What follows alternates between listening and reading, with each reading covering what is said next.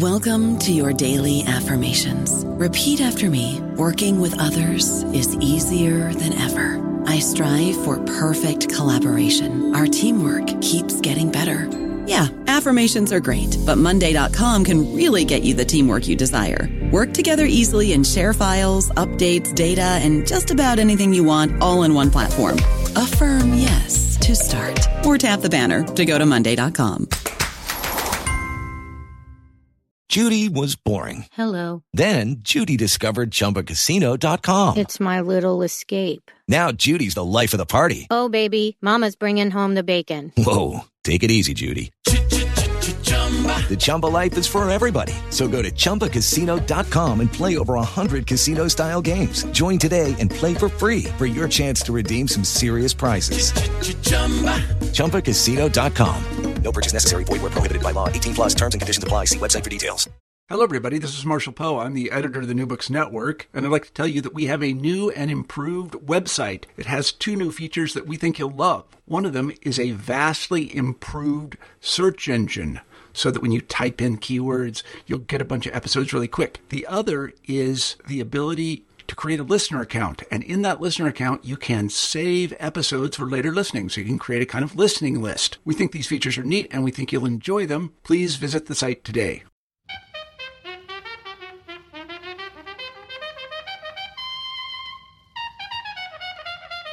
Welcome to New Books in African Studies, a channel on the New Books Network. I am your host, Madina Thiam. Today, I'm very pleased to welcome Dr. Mauro Nobili. Dr. Nobili is an assistant professor of history at the University of Illinois in Urbana-Champaign. He is also the author of a brand new book, Sultan, Caliph, and the Renewer of the Faith, Ahmed Lobbo, the Tarikh Fattash, and the Making of an Islamic State in West Africa. The book just came out with Cambridge University Press in 2020, and I'm very excited to discuss it today with Dr. Nobili. Mauro, welcome on the show. Thank you very much, Madina. Thank you for your invitation.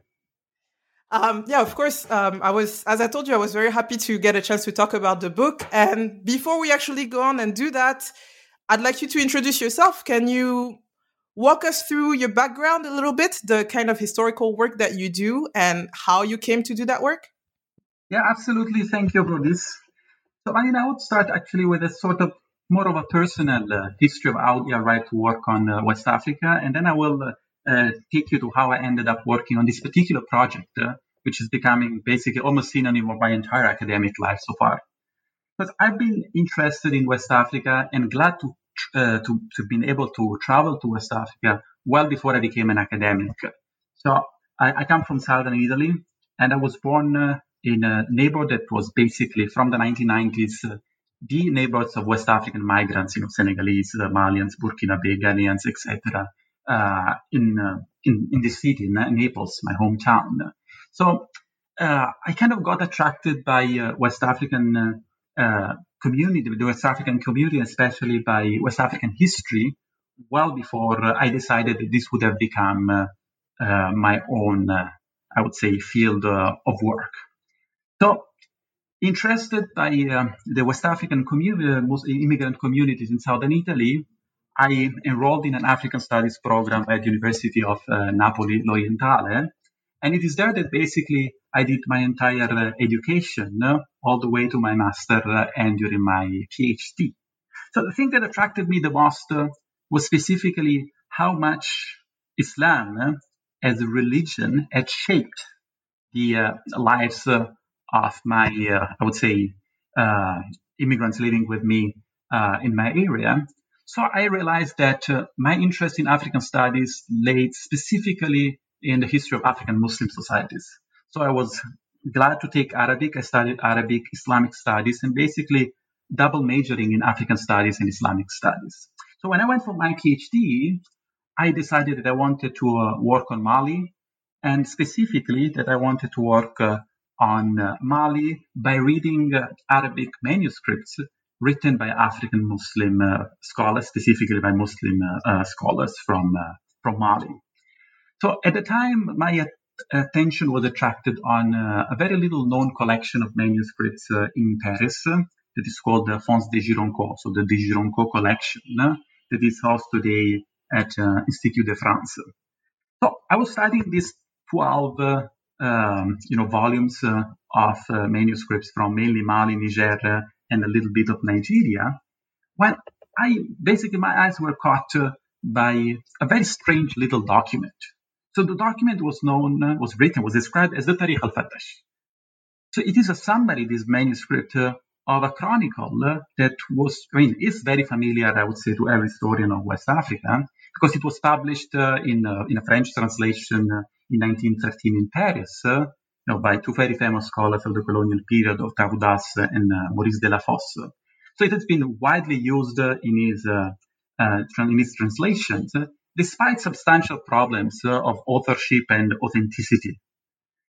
There was a substantial problem, as I'm saying, with this document, because the text of the manuscript explicitly ascribed the chronicle to a character that never popped up in the extensive literature that was produced on the Tarikh al-Fattash. So at the same time, I was kind of attracted by this thing, but also kind of puzzled, troubled. Honestly, at the time, I didn't really understand what was going on. I sensed that the manuscript was important. I translated it in my dissertation as an appendix. Uh, and, you know, I honestly just mentioned that this was an interesting manuscript that made little sense with our knowledge of the history of West Africa. And then I moved on.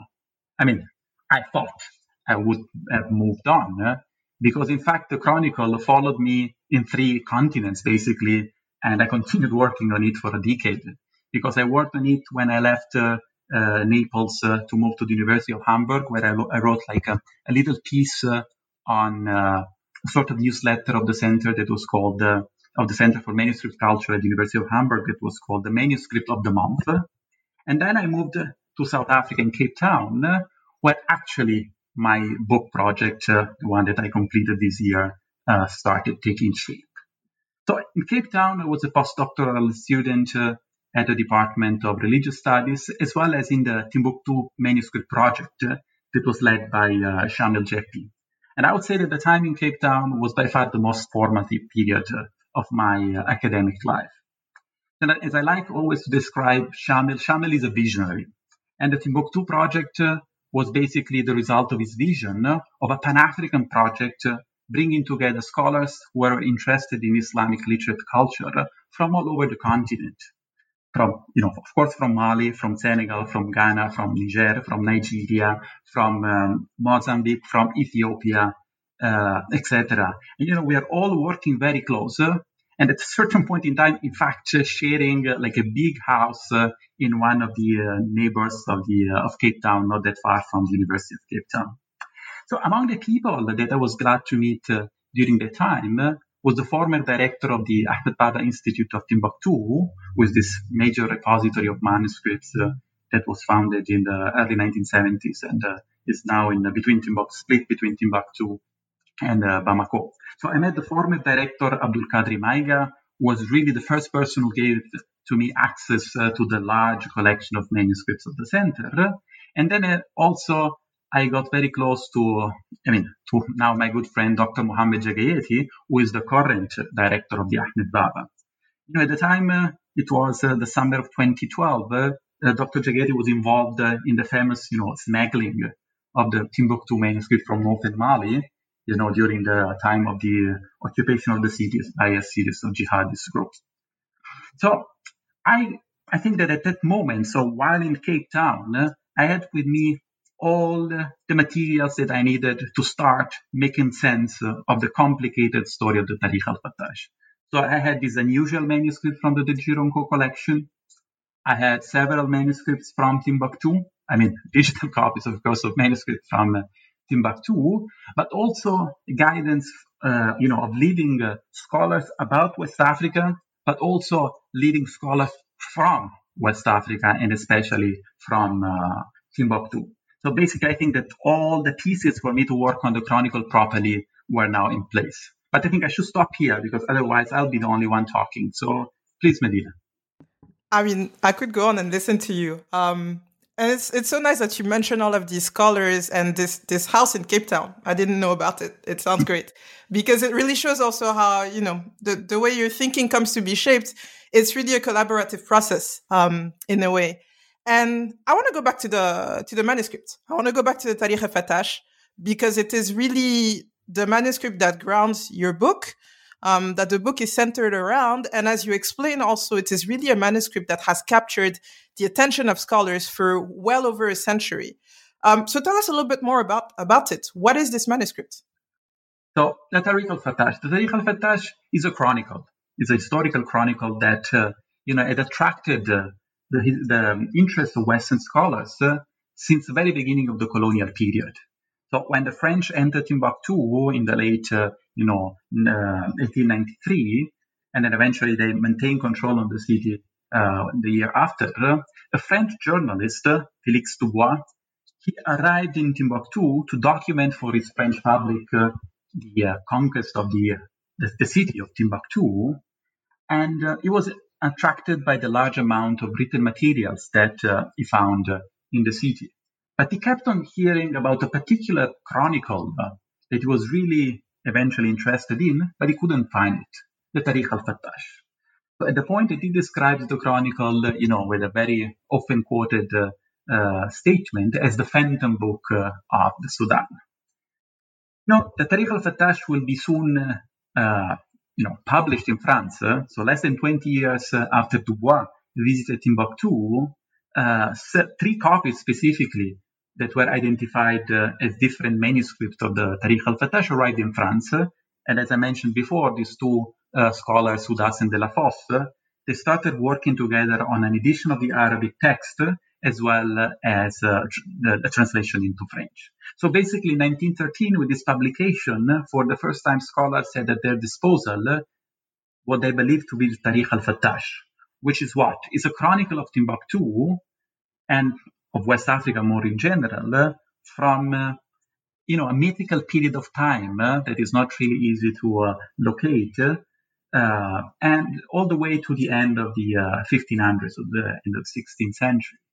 And according to this narrative that was introduced originally by uh, Delafosse, the chronicle had been uh, written by a jurist and a scholar whose name was Mahmoud Kati, and this Mahmoud Kati was supposed to have lived in the 1500s, but uh, the chronicle as we have it was not, according to Houdas and Delafosse, the version of Mahmoud Kati, but was a chronicle that had been kind of updated by Mahmoud Kati's grandsons and eventually completed in the second half of the 17th century by his uh, uh, grandson, that we know only as the son of al-Mukhtar or Ibn al-Mukhtar in Arabic, who gave in a way the final shape uh, of uh, the chronicle. However, you know, scholars almost immediately realized that the, the text that Houdas and Delafosse had reconstructed, although extremely historically important, was kind of a mess.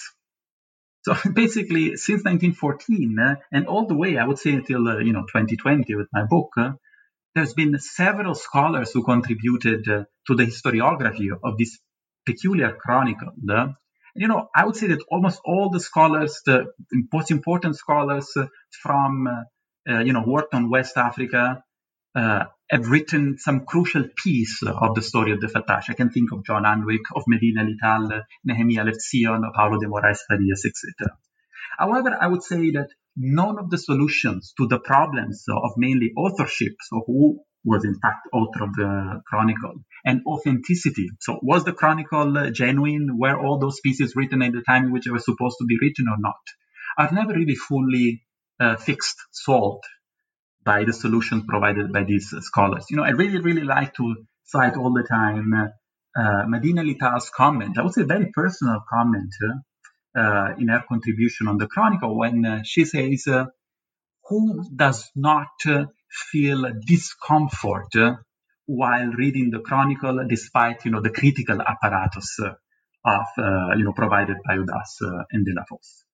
So I kind of see myself um, in this long line uh, of scholars who worked on the Tarikh al-Fattash. And uh, that's why um, once in Cape Town, I think I had all the pieces together uh, to contribute uh, on the historiography of the Chronicle.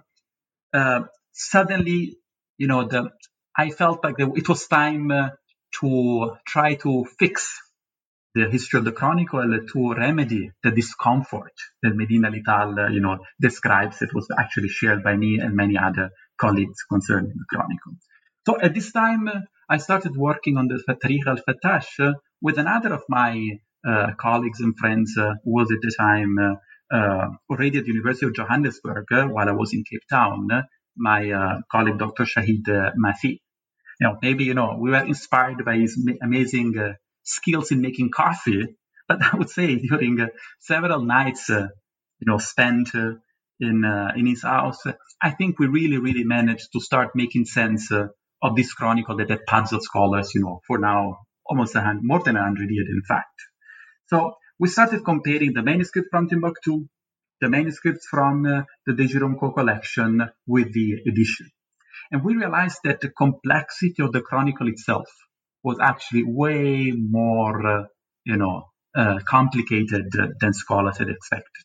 So we argue in this article that uh, we uh, published in 2014 uh, that the 1913 edition that everybody has been working on, uh, have been working on, is in fact uh, not uh, a critical, reliable critical edition of the Chronicle, but is a conflation of two different works, two different chronicles. One written in the 17th century and one written in the 19th century. So basically, what me and uh, Shahid Mathee argued in that article that we are not facing with the Tarikh al-Fattash, with the edition of the Tarikh al-Fattash, an older work uh, to which some forged passages had been added. We were actually dealing with two different chronicles altogether. Yeah. Right. And that's very important, I think, how you highlight the subtle but very important difference about the variety of arguments that scholars have made before about the chronicle and the arguments that you made um, along with Shahid Mathee and also in your work about the, the chronicles plural um, that is not merely a 17th century chronicle that was modified in the 19th century um, but it's actually a fully fledged 19th century chronicle that was added on to or merged with, um, and you can explain to us the details a little bit more, to that 17th century chronicle. Um, and, you know, in, the course of preparing this interview, we talked a little bit about actually how, how, how these two texts come together, um, the places where you see that they're not the same, the places where you see they're the same. And it was quite impressive um, seeing that, you know, side to side comparison um, of the texts and so I would like you to explain to us a little bit more about, yeah, what is the crux of the argument you're making here about the nature of the chronicles and why was it, imp- why is this important also? Why is it important to establish um, that this is a 19th century work um, that was added on to the 17th century work? I think this will allow to really understand what you're trying to do with the book, actually. Thank you. Thank you for this, because especially you allow me to tackle uh, one of, I think, the most complicated argument that I'm trying to make. Because uh, I've already heard, for example, some people uh, uh, saying that uh, their takeaway from my article with Shahid Mathee in 2014 is that we are arguing that nothing was written in the 17th century. This is actually not what we are arguing. So let me explain this point because I think this is really, really the core of my argument. So, in order to do this, I need to get back to what scholars have been saying about the Tarikh al-Fattash and how scholars have been uh, basically, um, you know, dealing with the chronicle. So they believed in the existence of a 17th century chronicle that is the kind of a pristine text that needs to be discovered and preserved, to which some parts were added in the 19th century. Indeed, I mean, it's obvious the chronicle makes explicit reference to the major character. One of the major characters of my book was Ahmed Lobbo, who was the founder of the, you know, the 19th century uh, Caliphate of Hamdallah in what is today central Mali. So the scholarship, uh, in a way, developed uh, by trying to spot out uh, what is original and what is not in the chronicle, and to cleanse uh, what is not original from the chronicle.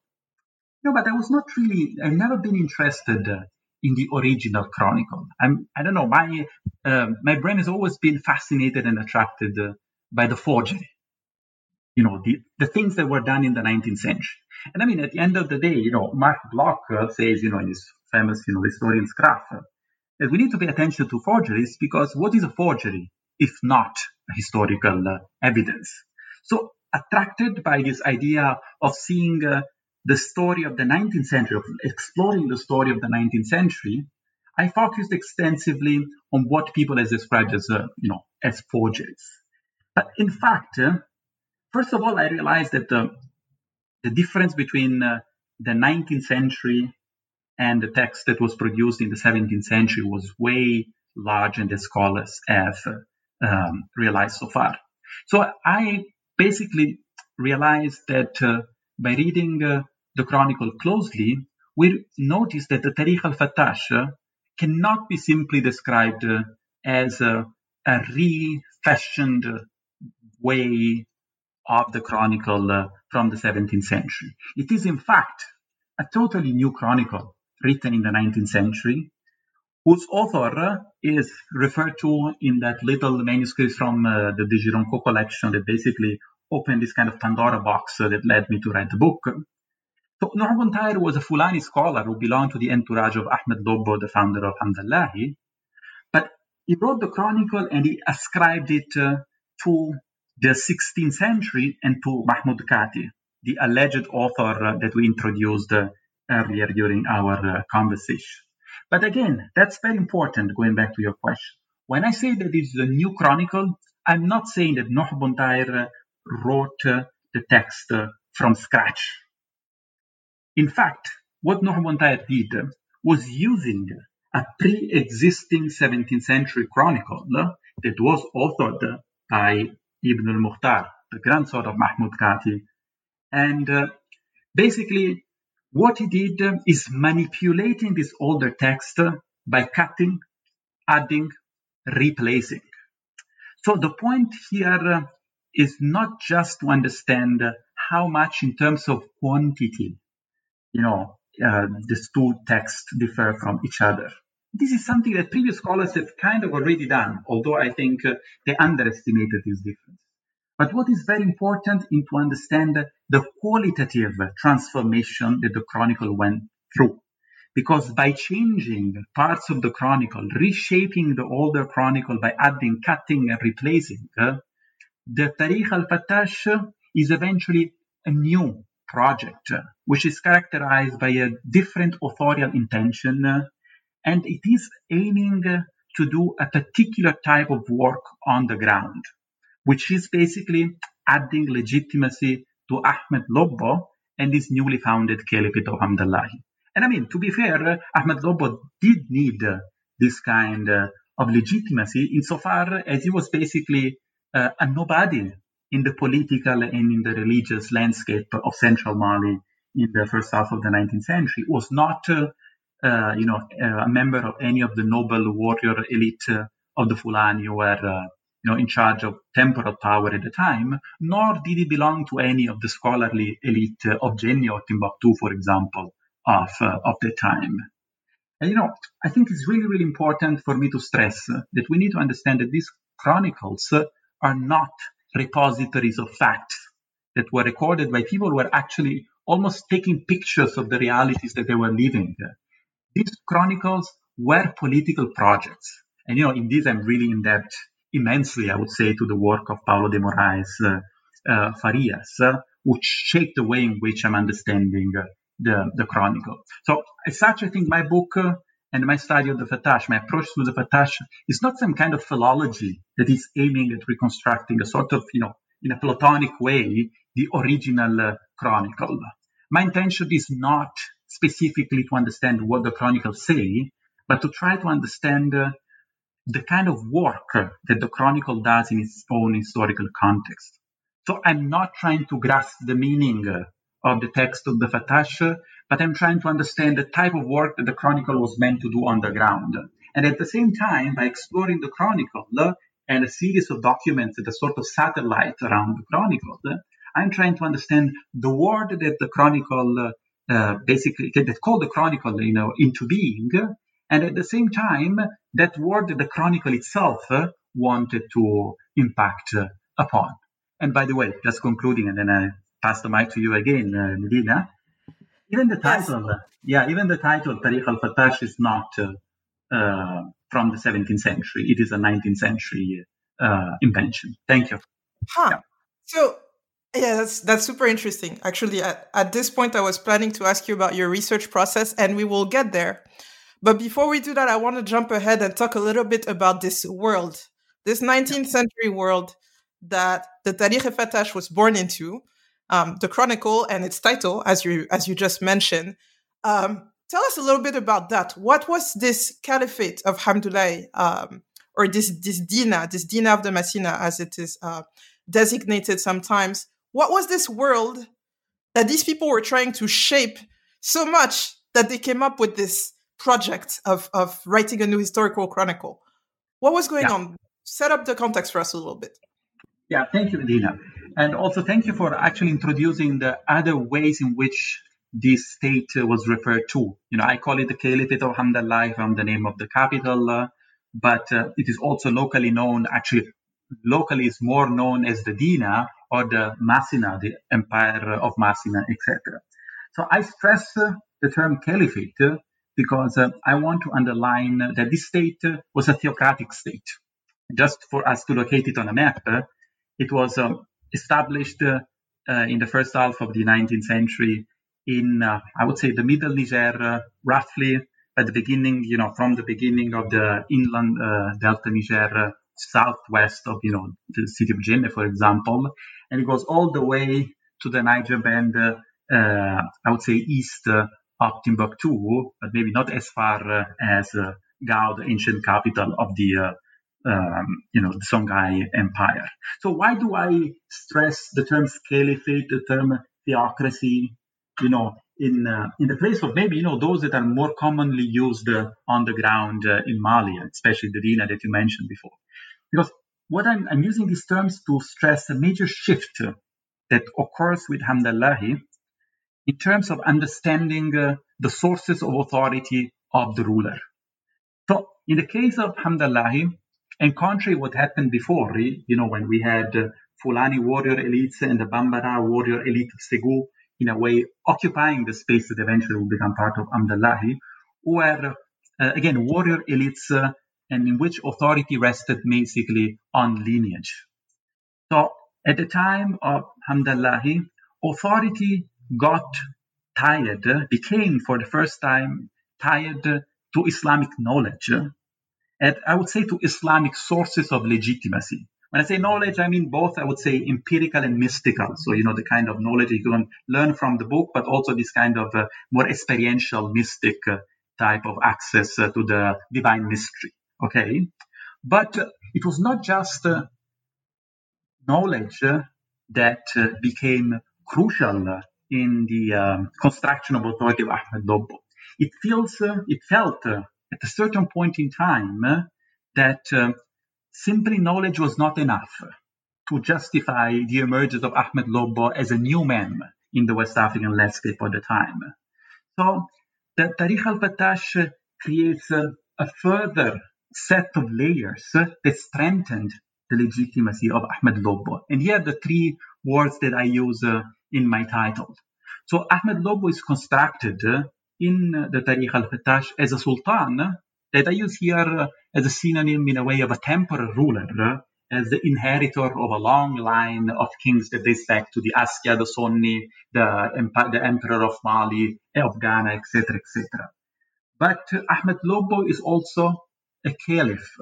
So in a way, caliph here indicates more some kind of religiously religiously sanctioned ruler. But in fact, not just the caliph, but a particular kind of caliph. So Ahmed Lobbo is identified with an eschatological figure that is the 12th, so the last of the 12 caliphs uh, mentioned by the Prophet Muhammad uh, in one of uh, very famous uh, hadith, uh, which basically says that before the end of the war there would have been uh, 12 uh, um, caliphs. So he's identified uh, as this powerful uh, eschatological figure, but he's also third element of my title, Ahmed Lobbo is also identified as the renewer of the faith. So this also refers to a hadith of the Prophet who is reported to have said that every century will witness the arrival of a person that is sent by God to revive the faith and prevent Islam from degenerating. So basically, the Tarikh al-Fattash constructs uh, claims uh, for a ruler who represents a very new type of ruler in the West African landscape. Yeah, thank you.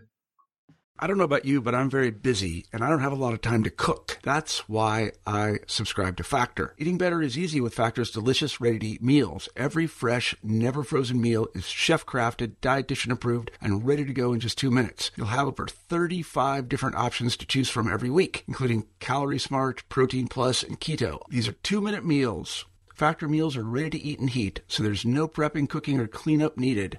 They're flexible for your schedule. Get as much or as little as you need by choosing your meals every week. Factor is the perfect solution if you're looking for fast, premium options with no cooking required. Sign up and save. We've done the math, and this is important. Factor is less expensive than takeout, and every meal is dietitian approved to be nutritious and delicious. Head to factormeals.com slash NBN50 and use code NBN50 to get 50% off. That's code NBN50 at factormeals.com slash NBN50 to get 50% off. So, Ahmadu Lobbo, indeed, um, you ascribe him this um, these three qualifiers, um, which are also the title of your book, Sultan, Caliph, and the Renewer of the Faith. And he is very important in the story, but actually, he's kind of a secondary character in your book. The one character that really is center and front, and that um, I think you do really well. Good job, great job at um, introducing and explaining to us everything that he try attempts to achieve in the region at the time. Uh, is obviously uh, Nuh Tahir, uh, Alpha Nuh Tahiru. So tell us more about the who's the author of the so-called forgery and who yeah. ushers in that political project. So tell us more about him. Who who is that? Who is that character? Um, what do we know about him? And um, also, like, yeah, what? How did you become more interesting in trying to in trying to lay out more about specifically his life and what he did in the caliphate? Thank you. I mean, that's a, a complicated question to uh, answer because uh, uh, is clearly, you know, the major uh, actor uh, in my book along with Ahmed Lobbo, but we don't really know that much uh, about Nuh although he's very, very prominent uh, in, you know, the, for example, in the oral traditions of Hamdallah. The issue is that most of uh, the information that are transmitted uh, on Nuh tend to be highly unreliable.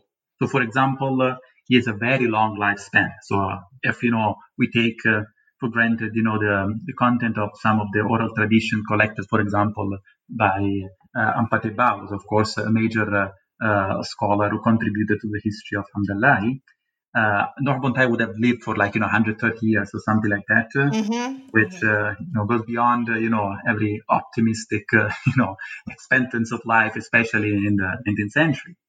So there is a lot of issues that don't really make sense uh, in the life of Nuh So what I try to do, I try to see through the works that he produced, because we do have some references to things that he wrote during his life and through some of the documentation that makes reference to Nuh So what we basically can say with solid basis is that uh, Nuh was, a, I would say, a quite renowned uh, scholar from the Middle Niger who joined the project of Ahmed Lobbo, contrary to what believed before my book, quite early in uh, the beginning of the history of Hamdallahi.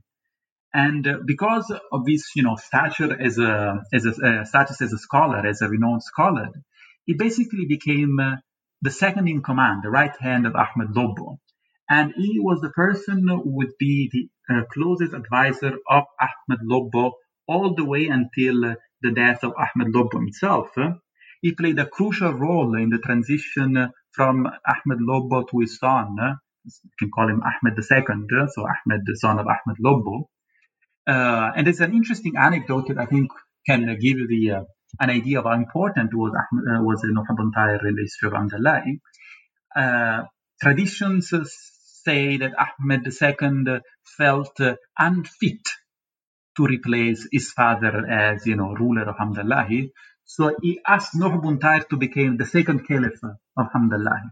But, you know, Nuh respecting the decision taken by Ahmed Lobbo, on the contrary, endorsed the, uh, you know, the position of Ahmed Lobbo, and he became, in a way, the, um, the tutor of the second caliph of Hamdallahi, only disappearing from the political history of Hamdallahi, political intellectual history of Hamdallahi later on, uh, uh, you know, at the time of the third um, caliph of Hamdallahi Ahmed III. So uh, was a crucial intellectual uh, from the Middle Niger. I mean, we know of him. Uh, he wrote like a, a book on uh, uh, on Arabic grammar. We, he wrote a book on, um, I would say, the history of the Prophet. He wrote several letters because it feels like you know he's been in charge of the you know the official correspondence of the state. And there was also a large amount, there is a large amount of materials that he exchanged with the family, the very famous scholarly family of these uh, uh, teachers, the Kunta, who are based in Timbuktu and the desert area around uh, Timbuktu. But you know, when I want to mention Nuh of course, is the author of the real author of the Tarikh al-Fattash, famous intellectual from the Middle Niger, um, student uh, of one of the most important intellectuals of the time, and I would say most important, the closest advisor of Ahmed Lobbo. Just for you to have an idea, you know, I have a picture in my book that has been uh, graciously uh, given to me by uh, another friend and colleague, uh, Mamadou Jallo, a picture of the mausoleum uh, of Ahmed Lobbo in Hamdallahi. It's of course a, it's a later mausoleum. It was not uh, built at the time of Hamdallahi. But anyway, Ahmed Lobbo is buried, uh, you know, in this area, and on his side is his son Ahmed II. But there is a third character that is buried, is buried with Ahmed Lobbo and his son in the same mausoleum. It is uh, Yeah. So a very important character for the for the caliphate, indeed.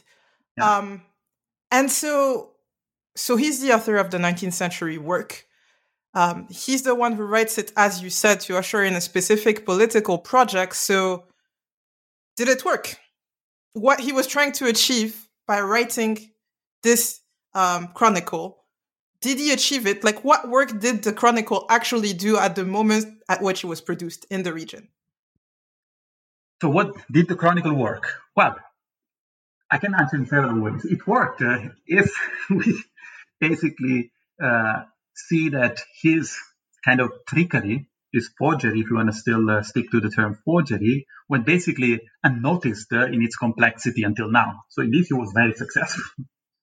was it affecting on effective on the ground in terms of circulation? So were people aware uh, of the claims of the Fattash? Absolutely yes. So there is a very, very large amount of manuscripts uh, uh, on the ground uh, in Malian collections that um, you know, cite uh, parts of the Tarikh al-Fattash. So the Tarikh al-Fattash was very widespread on the ground. It's interesting because we have letters, uh, we have a pamphlet of propaganda, we have a fatwa, for example, uh, who uses uh, pieces of the Tarikh al-Fattash.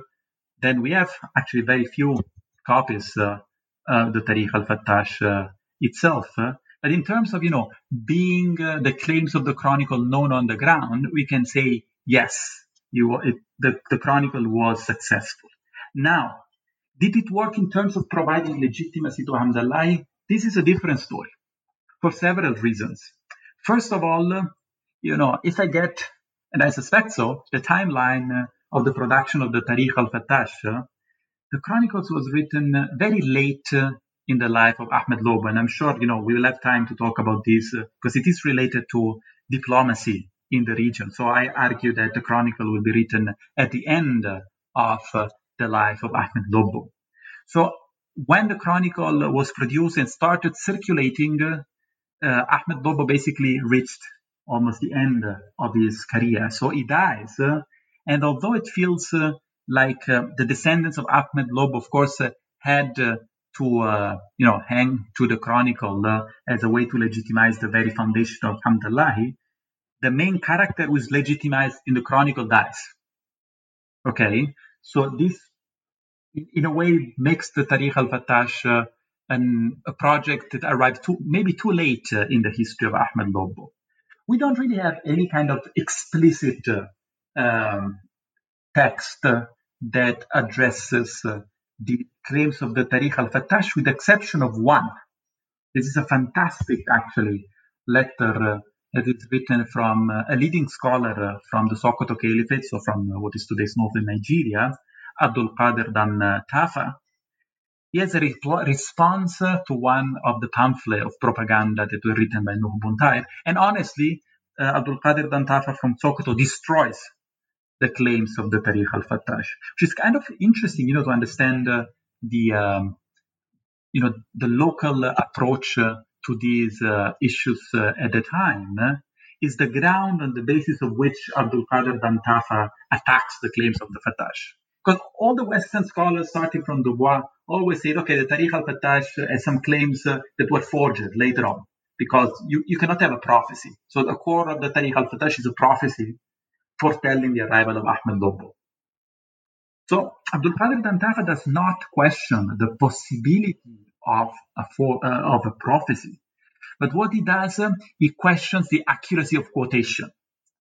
So Abdul Qadir Dantafa questions uh, uh, that Nuh did not really understand very well the sources that he's citing. So as such, his argument is weak. I think this is very fascinating. then there is also hints to some kind of other uh, resistance to the, um, the claims of the Tarikh al-Fattash in a sarcastic statement of a later uh, scholar from the area of Timbuktu, from the Kunta family. A very famous scholar, Ahmed al-Bakai, who kind of patronizes uh, the Fulani in a completely different context. We're talking about, you know, 15, 20 years after the death uh, of Ahmed Lobbo. See that basically the Fulani are kind of gullible. They believe everything that they are told. And then I'm almost quoting, you know, by memory. Even they believe if somebody tells them that the 12th caliph uh, mentioned by the Prophet would have come from amongst them. Of course, this is a clear reference to Tarikh al-Fattash. So again, it's, it's a complex uh, response. How was, was it or not the Tarikh al-Fattash, I mean, effective uh, in uh, shaping the world that he was trying to impact upon? Yeah.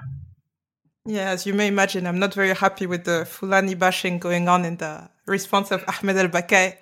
Uh, but something I wanted to ask you, uh, for you to talk a little bit more about is these, indeed, these diplomatic relations with the Sokoto Caliphate. You devote an entire chapter to them, um, laying out sort of, in trying to explain, yeah, the, the, the type of work that the Tarikh Fattash was trying to achieve and whether or not it worked.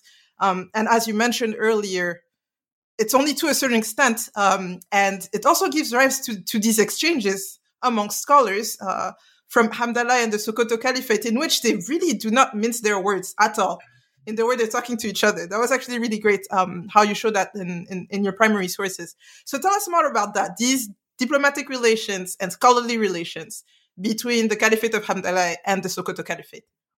Yeah, and indeed, you know, this was, I would say, the chapter that I enjoyed writing the most.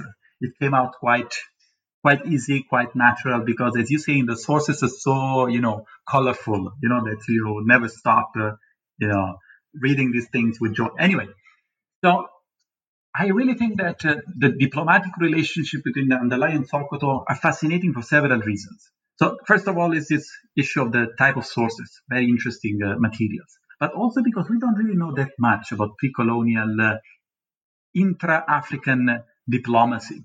So this is like, you know, a very important case that goes beyond the topic of my book. Uh, to sort of also an invitation uh, to uh, uh, excavate more, you know, the archives to see how these states were uh, talking to each other.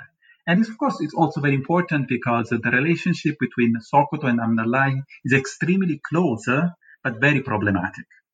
So we know that, you know, Sokoto Caliphate is founded basically 14 years before uh, Hamdallahi, but Usman Dan Fodio, the founder of Sokoto, had showed interest in expanding, you know, his movement to the west. So from what is today's northern Nigeria into what is, you know, the Mali and Burkina Faso border all the way to Timbuktu and uh, to the area of Masina when Hamdallah basically will eventually emerge.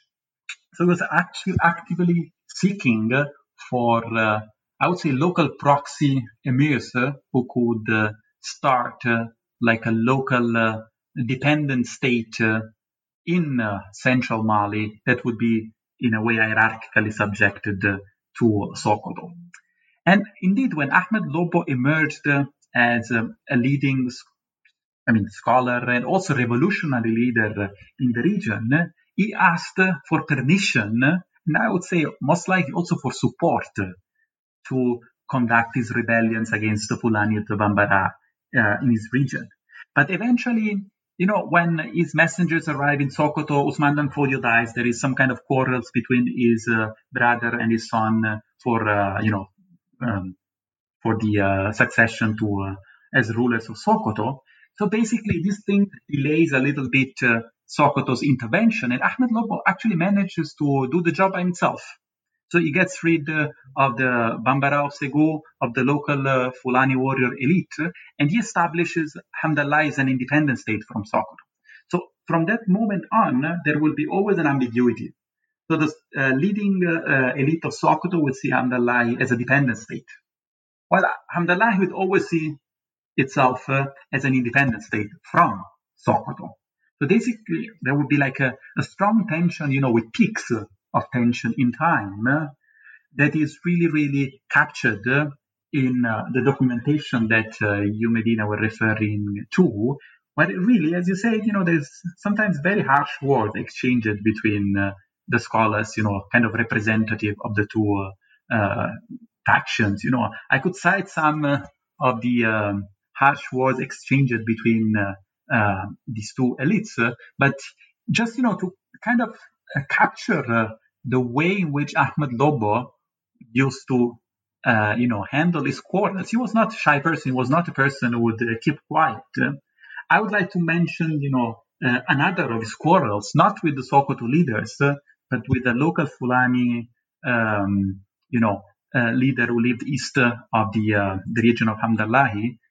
his name was uh, Gelajo Ambodejo, who basically complains that Ahmed Lobbo does not confirm him once his area is uh, uh, basically incorporated in Hamdallah, does not confirm him as a ruler of the region. And Ahmed Lobbo basically writes to him saying that uh, he understands power as rooted uh, in piety and knowledge. Then he adds, as for your piety, it is questionable. Concerning your knowledge, uh, is practically non-existent. yeah. wow, that quote was great actually when you inserted it in the book. It's yeah, and they're really writing to each other like that. Yep, absolutely. Yeah. And just you know, concluding a word on Sokoto, just to get back to something that I mentioned before, um, I think it was also extremely important for me to reconstruct uh, this um, uh, diplomatic relationship uh, and the up and downs of this diplomatic relationship, uh, because I think uh, that uh, we can date the Tarikh al-Fattash is a 19th century product to the uh, late 1830s uh, through reading uh, the correspondence between Sokoto and Hamdallahi that reached a new peak at the end of the 1830s when the first generation of Sokoto leaders, who in a way had settled their dispute with Ahmed Lobbo. So there's a new generation that comes to power and open again uh, the uh, the problem of the dependency of Hamdallahi from Sokoto. Wow. I moving a little bit away from the the content of the book, which I could talk to you about all day long. Um, I was really curious reading this about your your research process as well, like what the research process was like, because as you just explained, I mean, obviously you have to, you know, writing working on the history of Hamdallah takes you to a lot of different other regions. Um, as you track these manuscripts, as you have to figure out sort of the, the, the ramifications that the, the, the main manuscript, the Tarikh al-Fattash, sort of had. So I'm really curious about your, your research process. And if you can, can tell us a little bit more about that. Uh, where does one end up where they're trying to write the history of this manuscript and the history of the caliphate? Oh, everywhere, literally. Because uh, as you know, uh, I started this research in France. And uh, I must also say, you know, sometimes people uh, manage, you know, to really uh, plan their research very well. They know what they want to do. I had no idea. I mean, I found these documents, and my research starts from a random finding. Okay, so intentionality behind uh, the beginning of this research was zero, honestly. So I found this manuscript that opened the world. As I say, it opened the Pandora box that basically took me, of course, to Mali through South Africa, but uh, it took me basically everywhere in uh, in West Africa because manuscripts that I used uh, come from Senegal, from Nigeria, from Mauritania, from Niger, but I also conducted uh, a failed mission uh, looking for uh, copies of the Tarikh al-Fattash in northern Ivory Coast and in Ghana. I was again with my colleague Dr. Diagayeté in northern Ivory Coast in Ghana looking for copies of the Fattash. and basically that was like a, a very interesting uh, trip looking for uh, manuscripts described in uh, two catalogs that we discovered were basically forged. So we have a forgery in a forgery. So it's not just the Tarikh al-Fattash that can be described as a forgery, but also two catalogs describing manuscript from Ghana and Ivory Coast that listed copies of the Tarikh al-Fattash we discovered being a forgery by themselves. You can uh, write a little, little, interesting article that I wrote uh, and I co-authored with uh, Mohamed um, that talks about uh, the story of the forged catalogs uh, and the manuscripts that we couldn't find in Ivory Coast and Ghana. So, of course, the first stage uh, was uh, that of collecting together uh, these materials. Uh, and then finally, you know, um, the story of the Fattash started looking a little bit like a puzzle, you know? So we had all these little uh, pieces that I had to start putting together. And once you know I knew what was going on, uh, and I thought the process was basically done, uh, I actually realized that I still had another substantial issue to face. So I was dealing with two stories, in fact, not with one, because I was dealing with the story of the Fattash, but I was also he's dealing with the history of the Philippines underlying. That was really, really the toughest part of my work uh, was how to combine these two stories that are relatively, um, you know, different, also in terms of methodology, more of a philology, more of, you know, classical history, the second part of the story. So how could I tell uh, these two separate but intertwined histories? Uh, actually was very complicated to, uh, to figure out. and uh, well, basically took me 10 years to understand how to tell, uh, to tell this story. Yeah. Well, having read it, I can tell you that it fits very well together and it's all really fluid. Um, it, it, comes together really beautifully in the book, and I hope that everybody will read it, you know, in addition to listening to that inter- to this interview, because um, it's done really well. Um, listen, I, I, I mean, we've taken up enough of your time already today, but uh, before we fully conclude, I was just wondering what projects, uh, small or big, it does not matter, you are currently working on and engaged on at the moment? a lot of things. And I mean, also this kind of summer uh, with the COVID 19 and no trips uh, at the horizon, uh, most likely will make uh, some of these projects I'm working on, uh, uh, you know, see the light. So basically, I mean, I, I want to just focus on one particular project that is really related to the book that, you know, we discussed at length today, because um, one of the things that made me uncomfortable uh, was uh, the fact that I did not provide in my uh, analytical piece in the, my book Sultan Caliph and Renewer of the Faith. I do not make available the 17th century chronicle by Ibn al-Mukhtar and the 19th century Tarikh al-Fattash by Nuh Buntair but ascribed to uh, Mahmoud Kati. I do not make them available for scholars, both you know for that for scholars to further develop my arguments or to you know contest my argument, but also, you know, for students who might actually be interested, you know, handling these chronicles in a more reliable way. So what I'm doing right now, I'm working uh, on a project that has been generously sponsored by an NEH grant uh, of an edition of a parallel compared edition and translation into English of the two 17th and 19th century uh, texts and you know, I'm very grateful uh, for the grant that I received from the NEH because it allowed me to bring on board uh, two colleagues uh, who are working uh, with, you know, great enthusiasm with me on the project. so I have Ali Diagayeté from uh, Hill Museum and Manuscript Library and Zachary Wright from uh, Northwestern University in Qatar. and we are actually a quite advanced stage with with the book, this new book that will have sort of uh, introductory essay on the historiography of the chronicle, uh, and then we'll have the two chronicles finally separated for people who want to, you know, read maybe only the 19th century or only the 17th century, or want to compare the two texts. And also we will have chapters uh, in which we'll basically reflect on which kind of stories the two texts finally separated can tell us about 17th and 19th century West Africa.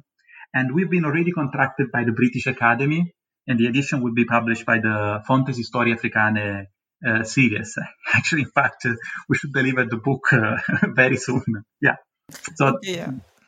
I'm sure these deadlines are, are facing you then, uh, but that's that's really exciting. Um, I think it will be a really great uh, complement as well to your book. I mean, separately they stand fine, but it will it will be great to have both books together and be able to read them. Um, and if I understood correctly, there's also a translation of this current book in the work, uh, translation to French. Is that correct? Yes, absolutely. So this has been uh, uh, sponsored by the, my University of Illinois because one of the things that really, really, really kind of leaves me uh, disappointed is that uh, not much of the scholarship that is produced uh, in, uh, I would say, in Europe and North America circulates in Mali unless it is in French. So what I did, uh, I managed to secure funds uh, to have my book translated into French. So it is now in the process of being translated into French, and it will be published in Mali by the Ahmed Baba Institute within uh, the C, their new series of publication. Actually, the Ahmed Baba Institute has been very, very active uh, in uh, publishing new editions uh, of manuscripts that are hosted by the center itself. So this is a project. Uh, uh, the way I, I, like to see this project, that yes, I wrote it, but it is a project that mainly uses Malian archives that will be tra- is being translated by a Malian uh, translator, professional translator, uh, Seydou Traoré, and will be published by a Malian institution, the Ahmed Baba Institute, hopefully to circulate with the Malian audience. Yeah. Oh, that would be really fantastic, also, um, and I can't wait to see how how the work keeps blossoming. Um, you know, both both here in the English speaking world, but also in Mali, it will be really important. Um, all right. Well, this this concludes our our interview. Again, for our listeners, this was Dr. Mauro Nobili presenting his brand new book, Sultan, Caliph, and the Renewer of the Faith, Ahmed Lobbo, the Tarikh al-Fattash, and the Making of an Islamic State in West Africa, which was just published in 2020 with Cambridge University Press. Thank you so much for taking the time to talk with us today, Mauro. I'm really excited about the book, and I hope that everybody who listened to this will go ahead and read it. It is really a fantastic, a fantastic read. Thank you very much, Madina. That was actually lots of fun. Thank you for giving me the opportunity to talk uh, about the book. You know, there was a lot uh, of my time uh, and a lot of my enthusiasm behind it. So thank you really, really very much.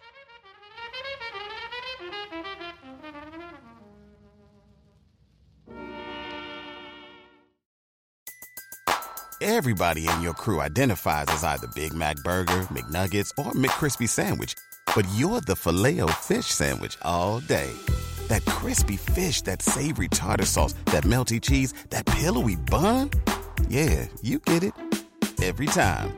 And if you love the filet of fish, right now you can catch two of the classics you love for just $6. Limited time only. Price and participation may vary. Cannot be combined with any other offer. Single item at regular price. Ba da ba ba ba.